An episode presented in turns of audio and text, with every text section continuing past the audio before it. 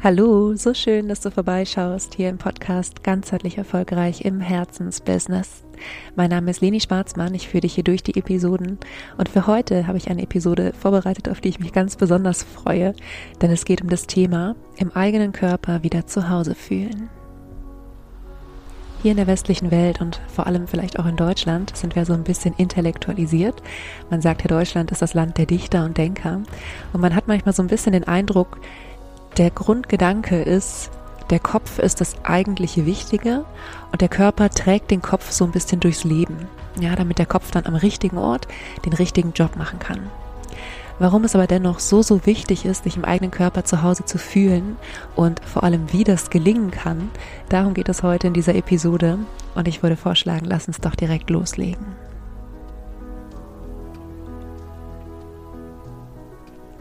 Ja, vielleicht hast du dich eben im Intro schon so ein bisschen wiedererkannt. Ich bin selbst in einer relativ intellektualisierten Familie aufgewachsen, sagen wir mal so, konnten alle äh, sehr, sehr gut denken und das war total wichtig und ähm, das ist ja auch nicht falsch, ja. Auch das ganze Bildungssystem, zumindest hier bei uns in Deutschland, läuft ja darauf hinaus, dass man gut denken kann vor allem. Ich glaube, ich weiß nicht, wie es jetzt ist, ist wahrscheinlich auch von Schule zu Schule ein bisschen unterschiedlich, aber ich glaube, wir hatten damals irgendwie so zwei Stunden Sport in der Woche und gefühlte 30 Stunden irgendwelche Denksachen. Ähm, ich bin sowieso der Meinung, dass man mindestens pubertierende Kinder dann mal auch einfach in der Schule beibringen könnte, wie sie mit ihren Emotionen umgehen, wie sie im Leben klarkommen, wie sie mit sich selbst optimalerweise umgehen und sich gut um sich selbst kümmern können. Aber das ist ein anderes Thema. Worauf ich hinaus möchte, ist, Viele erwachsene Menschen hier ähm, in unserem Kulturkreis, sagen wir mal so, haben sich schlichtweg so ein bisschen abgewöhnt, im Körper zu sein. Das macht natürlich auch eine bestimmte Art von, ja, von Stress, die dazu führt, dass wir viel denken müssen, ähm, viele Entscheidungen treffen müssen, Entscheidungen ja oft auch eher im Kopf treffen. Das heißt, wir wägen ab, anstelle von mal reinzuspüren, wie fühlt sich's an, diese Entscheidung zu treffen. Und dass man einfach so ein bisschen, zumindest ging es mir so, aber ich war natürlich auch, du weißt vielleicht, ich habe bei BWL studiert und war dann in der Risikoanalyse und danach in der Statistik. Also ich war in sehr, sehr denkenden Berufen, ähm, dass man so ein bisschen suggeriert bekommt, der Intellekt ist eigentlich das, was wirklich, wirklich wichtig ist. Und die Frage, die sich vielleicht aufdrängt für dich jetzt als Zuhörer oder Zuhörerin, ist, warum ist eigentlich der Körper auch so wichtig? Und erstmal aus der psychologischen Sicht, ich weiß, Psychologie, da denkt man auch schon wieder an Kopf, aber du bist ja hier im Podcast ganzheitlich erfolgreich. Also insofern, ähm, ja, betrachten wir es doch mal von allen Ebenen.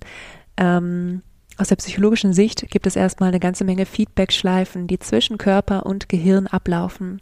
Das heißt, ganz, ganz viele Sensoren sind im Körper, die immer so einen gewissen Stand ans Gehirn melden. Ja, das kann ein Stand an Hormonen sein, das kann der Stand der Muskelanspannung sein, das können auch ganz viele andere Dinge sein, ja, der Blutdruck. Also ganz, ganz viele Sachen werden im Körper gemessen und dann sozusagen als Zwischenstand ans Gehirn geschickt, wo dann von dort aus eben ähm, das Gehirn beginnt zu regulieren, sodass im Körper in jedem Zeitpunkt alles läuft. Ja? Also der Körper sich in einem Gleichgewicht befindet. Wir nennen das Homöostase. Es gibt dann natürlich noch vielfältige ähm, ja, Ausweichmechanismen für den Körper. Also falls wir uns nicht ganz im Gleichgewicht befinden, dann werden bestimmte Anpassungen gemacht. Das wird trotzdem funktionieren. Da sind wir im Bereich Allostase, aber ich ähm, verschone euch mit den, mit den ganz medizinischen und psychologischen Details, sondern ähm, der erste Punkt, auf den ich einfach hinaus möchte, ist, es gibt eine Reihe von Informationen oder eine Reihe von Entscheidungen, die das Gehirn nur treffen kann, aufgrund von Informationen, die im Körper sind. Und diese Informationen im Körper könnten wir auch einfach wahrnehmen und entsprechend gegensteuern. Also Beispiel, wenn wir wahrnehmen, dass wir total angespannt sind, dann können wir mit einer Entspannungsübung direkt den Körper unterstützen, wieder ins Gleichgewicht zu kommen. Ja, und es damit natürlich auch dem restlichen Körper und unserem Gehirn etwas leichter machen. Ein weiterer Grund, warum es auch so wichtig ist, mit dem Körper verbunden zu sein, ist, dass es zum einen natürlich einen großen Einfluss auf unser Wohlbefinden hat. Ja, wenn wir uns die ganze Zeit so merkwürdig getrennt wahrnehmen oder das Gefühl haben, wir spüren uns gar nicht mehr, dann ist es so, ja, wie soll ich sagen, dann können wir Dinge vielleicht sehr, sehr gut verstehen, aber wir können sie nicht fühlen. Und das Leben ist ja im Grunde nichts, was wir perfekt verstehen können, Also zumindest lehne ich mich jetzt mal aus dem Fenster und sage, niemand von uns hat dieses Leben wirklich zu 100 Prozent verstanden. Niemand von uns hat Lösungen für diese riesengroßen geopolitischen Herausforderungen, die wir gerade haben. Lösungen für ja eine ganze Menge anderer Themen auch. Das Leben ist also nichts, was wir perfekt verstehen können. Das Leben ist vielmehr etwas, was wir erfahren können. Und erfahren tun wir im Körper. Fühlen tun wir im Körper. Und natürlich wird, wird ähm, das Gehirn eine große, spielt eine große Rolle ähm, beim Fühlen. Aber du kannst dir einfach vorstellen, wenn ich jetzt deinen Arm berühre, dann spürst du die Berührung ja an deinem Arm und nicht im Kopf. Ja. Also das heißt, sich wirklich lebendig zu fühlen, wirklich auch am Ende des Tages, also ich meine ganz am Ende des Tages, wenn wir irgendwann zurückblicken auf unser Leben, dann werden wir uns wahrscheinlich auch fragen, habe ich denn mein Leben auch genossen? Und dieses Genießen ist etwas, was im Körper stattfindet. Und natürlich ist das im Körper sein auch ganz, ganz wichtig zur Prävention von bestimmten Erkrankungen. Ja, also gerade auch stressassoziierte Erkrankungen, wenn wir wahrnehmen, dass wir beispielsweise eine hohe Anspannung im Körper haben, dass wir ähm, ja immer so einen leichten Erregungszustand vielleicht irgendwie haben, ähm, im Sinne von, dass die Herzaktivität ähm, tendenziell ein bisschen hoch ist oder wir spüren können, dass wir mit einem eher höheren Blutdruck unterwegs sind. Dafür gibt es Biofeedback-Methoden übrigens, um sowas zu lernen, aber dazu gleich mehr. Ähm, dann können wir natürlich auch besser präventiv gegen stressassoziierte Erkrankungen vorgehen. Ja, also das jetzt nur als ein Beispiel.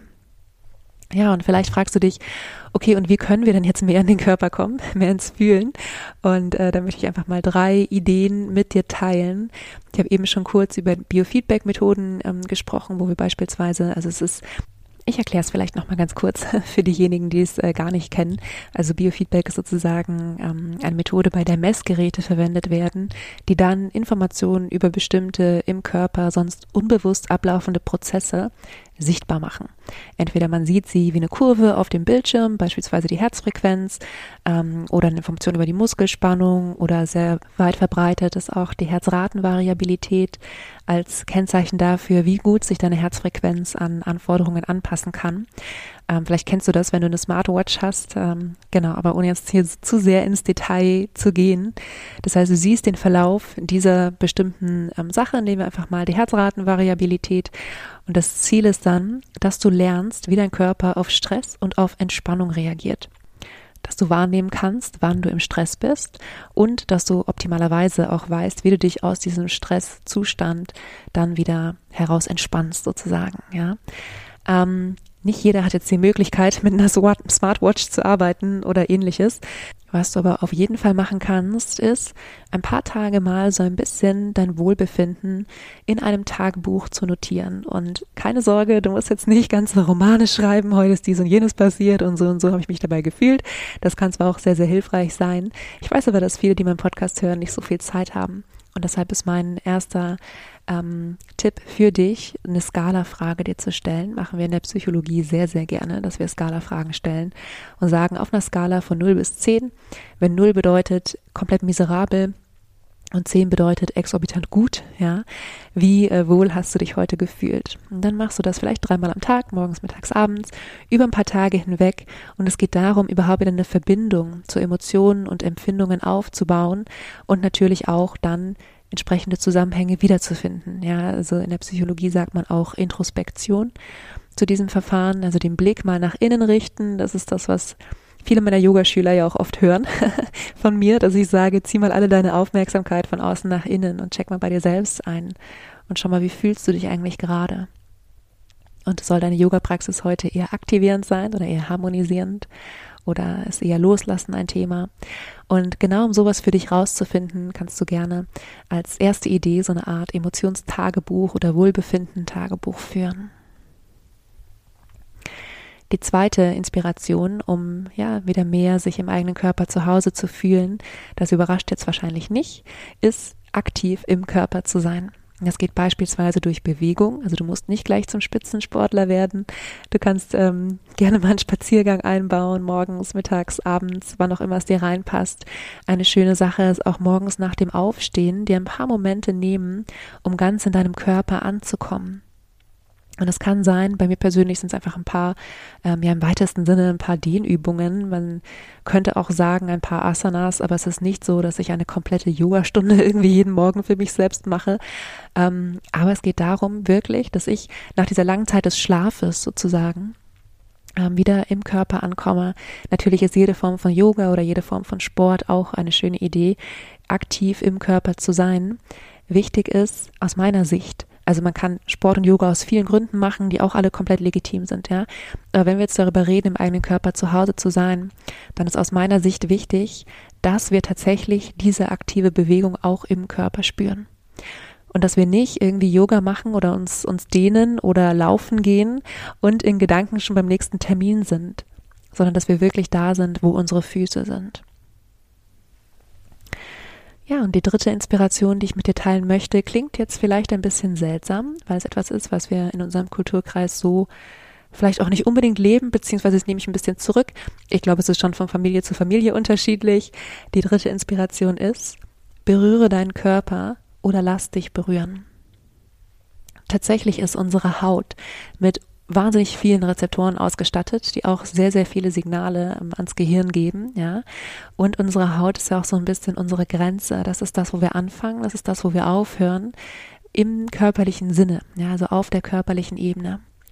Und du kannst beispielsweise dir mal nach dem Duschen wirklich bewusst einen Moment Zeit nehmen, dich einzucremen. Ja, du musst dich auch nicht überall eincremen, du musst dich auch nicht überall berühren, aber es geht ja darum, ein bisschen wieder mit dir in Verbindung zu kommen dich um dich selbst zu kümmern.